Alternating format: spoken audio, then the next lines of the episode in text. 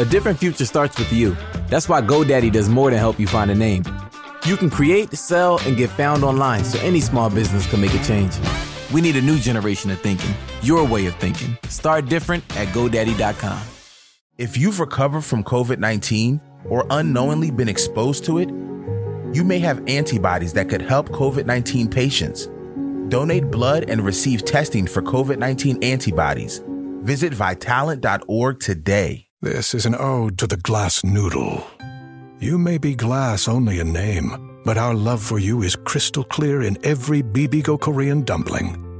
Your tantalizing texture tickles the taste buds, and while you are see through, the world can't help but see you. The glass noodle, one of many obsessively crafted ingredients in every plump and juicy Korean dumpling from Bibigo. Go handcrafted, go Bibigo.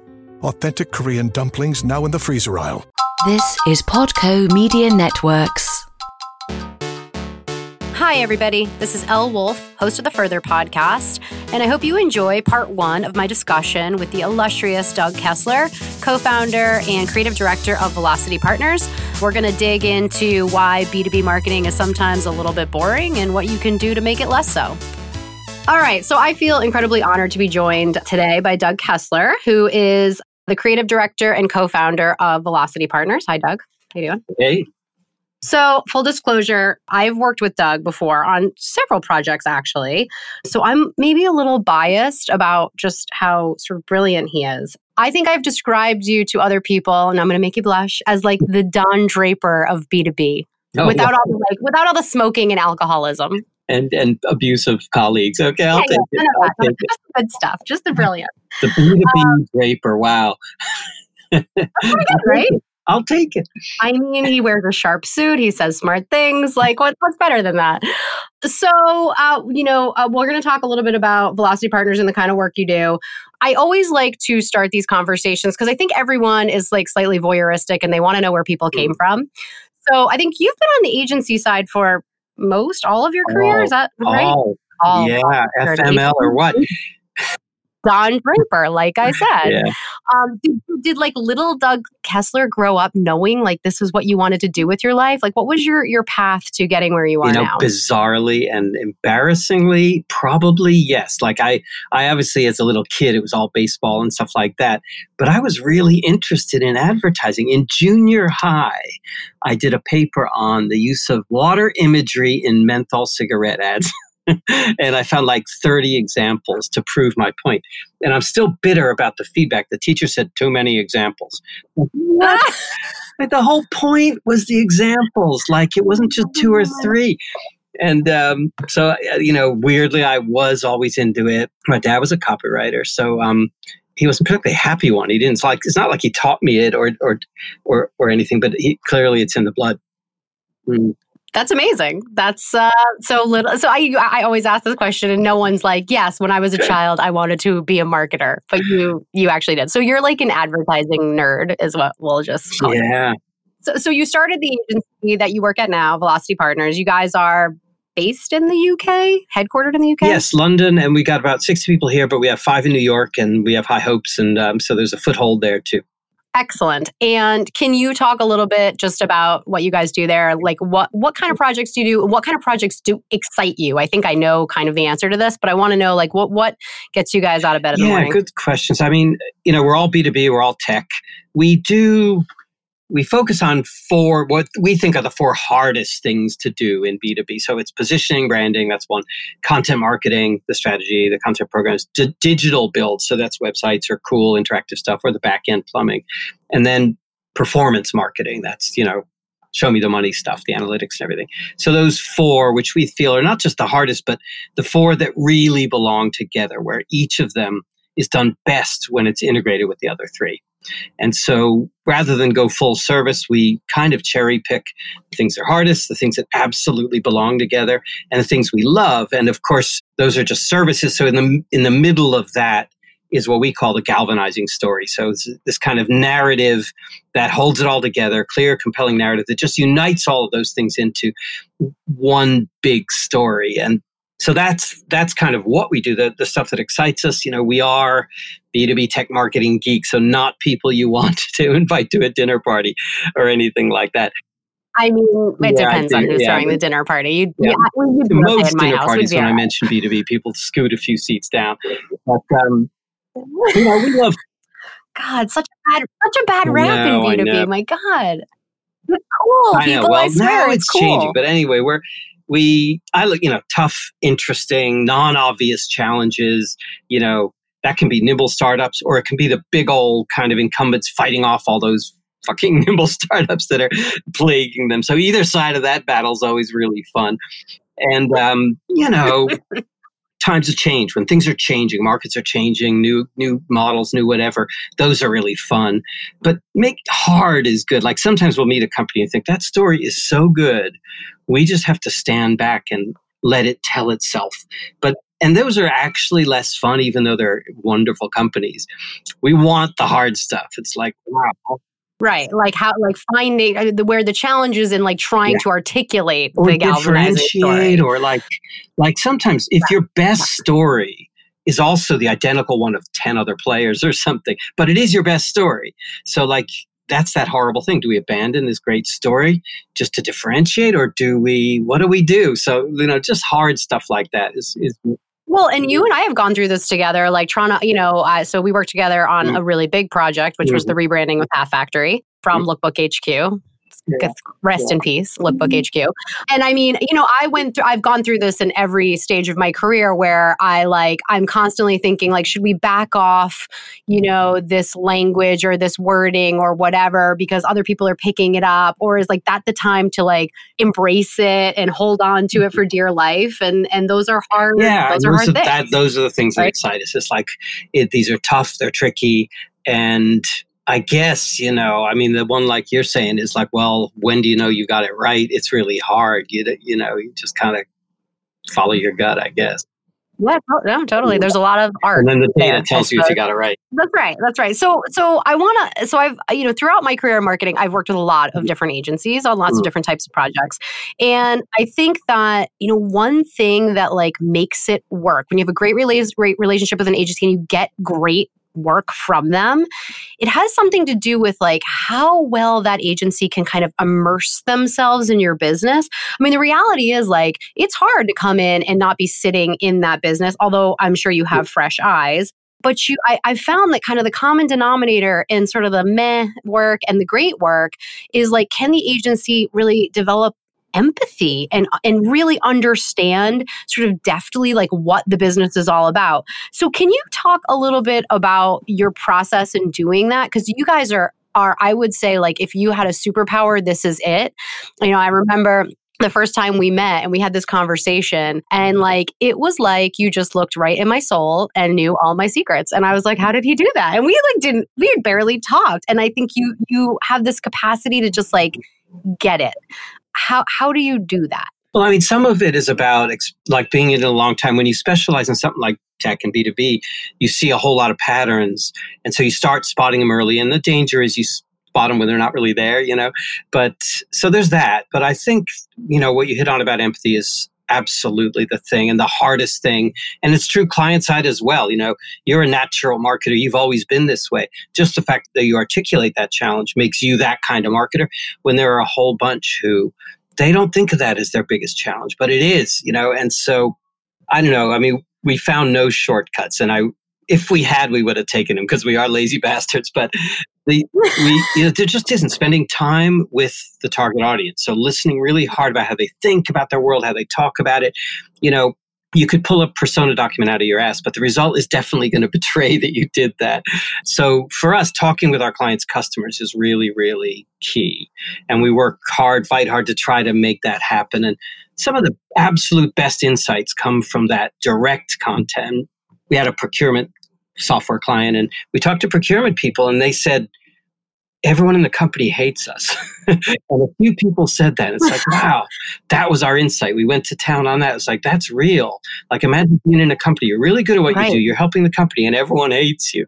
We never would have got that from our client even though they were super smart. So just the right. direct contact with people absolutely no substitute. Well, that's like, I mean, you just basically described the difference between shitty marketing and great marketing, which is just like it has to be about that that audience. It has to be about the buyer. And I think, you know, sometimes we think we're doing that and we're really, like you said, we're, you know, we have a persona or whatever, and we're like, we get it. And I can attest to this because I've been doing quite a bit of consulting in my downtime these past few months. And um, it's really hard to jump into somebody else's business and like get it quickly because, again, like I'm not a right. DevOps, you know, person or like I'm so it's like it's really hard to develop that kind of empathy yeah. for the buyer um, without really trying to put their clothes on for a minute. And that's a B2B thing more than I mean, consumer, even if you're not the audience, you're not that far from the audience. You know, we all drink beer, we all wear watches, we all right clean floors, you know. So we get we are the audience and B2B it's rare. Like you were marketing to marketers at Path Factory. So at least that's great. You when you're marketing to your own people, you know, you're living their life. That to me is a really big advantage and a rare one. But when you don't, like you yep. say, DevOps, man, you got to spend time with them because yeah, yeah, if you don't do that, it will be faking it, and it's um, it's weird what authenticity is. Like, I don't know why something is or isn't, but you just know that it is or isn't. It's some, you know, some clarity. But, but it's it's like what you said. It's I mean that like tapping into that one critical insight, that one little thing that like oh these people are walking around knowing that everyone hates them. Like you you know, I, and I've, I've thought about this like every once in a while when I start to, when I tap into one of those veins, I'm like, and I, I realize something, I'm like, oh, you could have some fun with this. Like there's, let's, let's, you know, let's do something cool with this. Right. These little crystals of insight. And those things come from the customer. They come from the end customer all the time. If you've recovered from COVID 19 or unknowingly been exposed to it, you may have antibodies that could help COVID 19 patients. Donate blood and receive testing for COVID 19 antibodies. Visit vitalant.org today. So you mentioned B2C, so I'm going to take it there for a second. You know, I think B2B is, we all are sort of navel gazing and like showering mm-hmm. adoration on B2C. It's like the cool older sibling yeah. that got its shit together. But I know you consume a ton of marketing. I see you write about it and talk about it all the time. Do you I mean do you really think they're all that different? I mean you just you just highlighted one key difference, which is that we're all consumers and so we can, you know, have that kind of empathy. But like like what why why why does everyone think B2B B2C is so cool and B2B is so lame?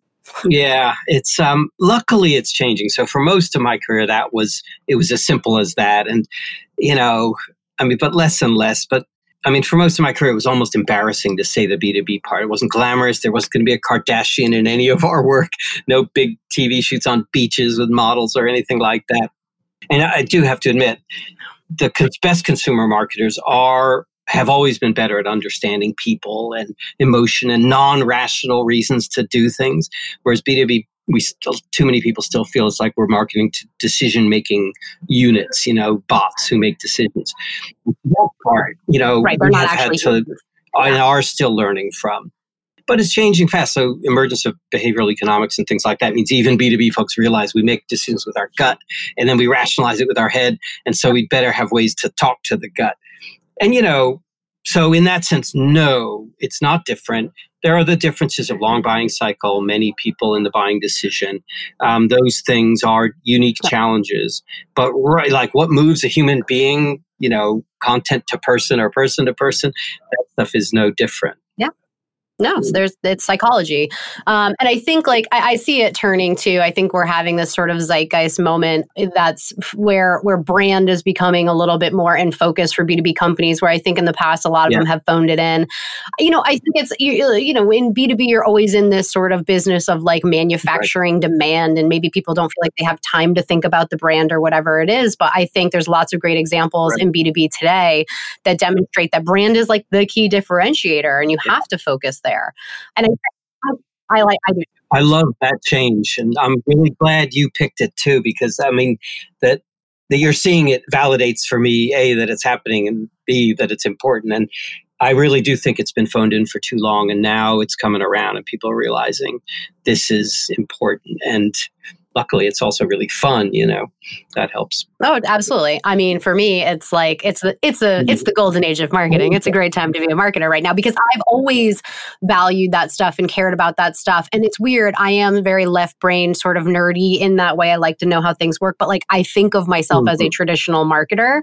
And so like i feel like i always wanted to apply these kind of b2c things to be and people no one wanted to let me. And i love that it's becoming cool to do that right yeah, it's totally changed. And now I feel like, it, you know, I'm not just being super defensive. I actually don't feel, I would feel more embarrassed to be peddling watches and beer and perfume right now.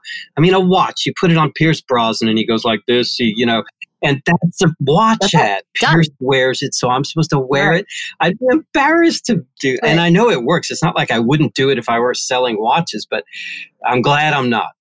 Yeah, you're right. I mean, in some ways, that's a very good point. Uh, my my husband worked in a consumer on for a consumer, a big consumer brand for a long time, and I was always like, yeah. cheaters. Like it was just like, yeah. duh, so obvious. You like get a celebrity, you like sponsor a big cool right. music festival. It was just like all these easy things, and I'm like, yeah. I'm over here trying to figure out what makes this person tick and like piece together all this orchestrated crap, and you guys are just spending money, blowing I mean, money on the meeting. It's like I know. Um, Pierce Brosnan. It's like, for fuck's sake, that's just not a grown up job. And I mean, I have done it. I would be, I would be well, good at that. Funny thing I is, I, I, I started in it and there is fun to be had there for sure. So I, but it's not really a grown up thing. No, I get it. And that's why you say you said at the top, you yeah. really like the hard stuff. And I think in some ways, like, yeah. B2B is really hard. It's like a hard place to make things cool and interesting and fun. And and I do think that's the major mistake of many B2B brands is that they it's exactly what you said. They treat the mm-hmm. buyer like they're not a human and therefore they don't engage them on these human terms. Where like there is there is that little thread you can always pull on. There is always that person who is hated within their organization, and you can somehow make light of it or turn it into an interesting moment or whatever. And, and without seeking that out, yeah, then it's everything's boring and it's four shades of blue and gray and whatever. Well, that's true. And part of that is like it's not just finding it in the other in the audience but in oneself. Like the geekiness really helps here because you got to find it in yourself. You got to find something you care about and the people in the company care about and like that really care about. And so for procurement people like when you dig down they hate waste. Like they hate waste. They just hate it. And that's cool actually when you think all right let's hate on waste because waste is you know, in a world of scarcity, waste is criminal, you know? So and it's finding that it's like again you've always been good at this. You've always been like wait i'm in this seat. I'm going to be all in on this not phoning it in. And that i think it starts with yourself. Yeah. like can you get into this? Can you believe it and love it and go for it? And the rest kind of comes into place if, if you can I think that's in part why mm-hmm. I've stayed in Martech for so long. I mean, this was Path Factory was my third. I was at Eloqua, I was at Lattice Engines, all also to the same exact buyer. And I mean, like it's very easy for me to have empathy for a marketer because I am a marketer and I, you know, I don't have to work as hard to know, you know, what's gonna, you know, make them feel a certain way. And I definitely as I thought about what I wanted to do in my next role, that was a key part of it. Like, I don't have to be this person, but can I care about this person? Can I get excited about what gets them excited? Because that is what's going to make me good at that job, right? That's yeah, and I think part. I think just it doesn't take too much. To, I mean, these are people struggling with similar things. There haven't been that many categories where I thought, "Wow, I'm really struggling." Yeah, I, just, yeah. I can't. Yeah. I used to think insurance, like please, not insurance. And then we got a client who's who touched on that, and you start realizing, wow, risk is actually a really interesting thing. insurance may not be, but risk is, and the idea of spreading it out and you know that kind of thing. So it's rare to find one that really is a, a major yawn. Yeah. No, I'm trying to think. I, I get I get what you're saying because you're right. Like to that person, it's not yeah. it's not boring. Right. Yeah. It's their life. Well, I hope you enjoyed that as much as I did. Talking to Doug is one of my favorite things to do. And so I hope you will join me in part two of our discussion coming up next time, where we're going to talk about how to be a good stakeholder during creative projects and the words that Doug would banish from the English language if he were able to do so.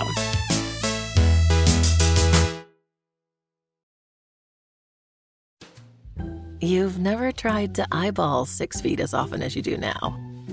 You wear a mask, you wash your hands, and you've stayed within the walls of your apartment for more hours than you care to add up. But unless you live in a smoke free building, you're not exactly home free. Secondhand smoke drifting through the cracks in walls or sink drains carries toxic chemicals that can damage your lungs. And right now, lung health is key. Go to tobaccofreeca.com to learn how to stay safe.